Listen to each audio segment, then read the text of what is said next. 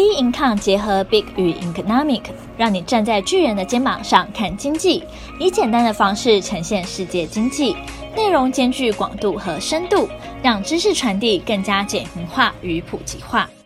各位听众好，欢迎收听本周全球经济笔记。美国国庆日，中德法领袖举行视讯峰会，欧佩克增产乔不拢。美国国庆日，经济已处在增长趋势。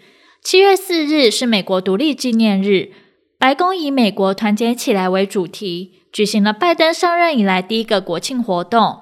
拜登致辞时指出，美国已从致命病毒中独立，他希望每个美国人都能一起庆祝这一天，同时也告诫人民：我们一起战胜了病毒，一起为经济注入活力，一起将人民从分裂和绝望中拯救出来。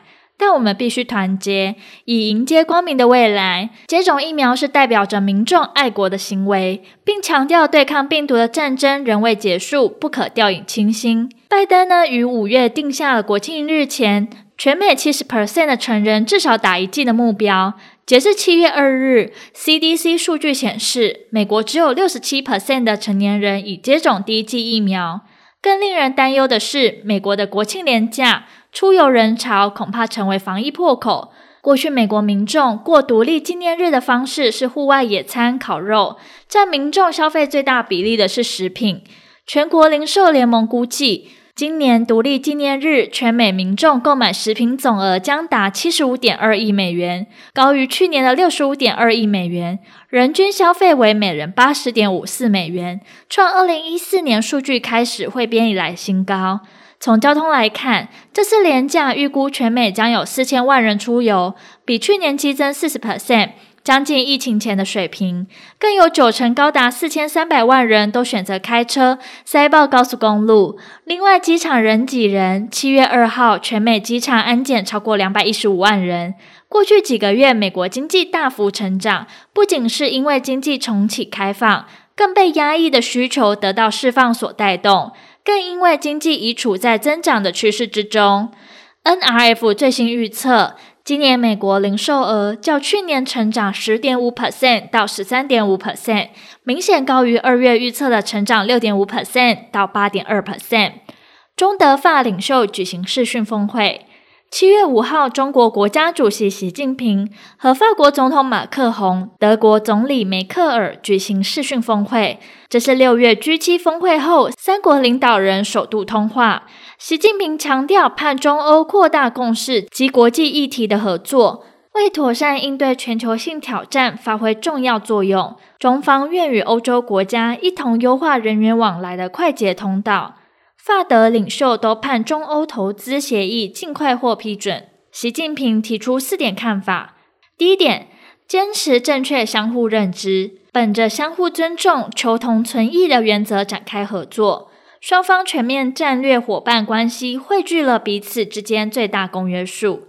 第二点，扩大互利共赢的合作，中方愿同欧方。中方愿同欧方尽早举行第二十三次中欧领导人会谈，办好战略、经贸、人文、数字、气候领域高级别对话，推进中欧清单产品互认互保。希望欧方按照市场原则，为中国大陆企业提供公正、透明、非歧视的营商环境。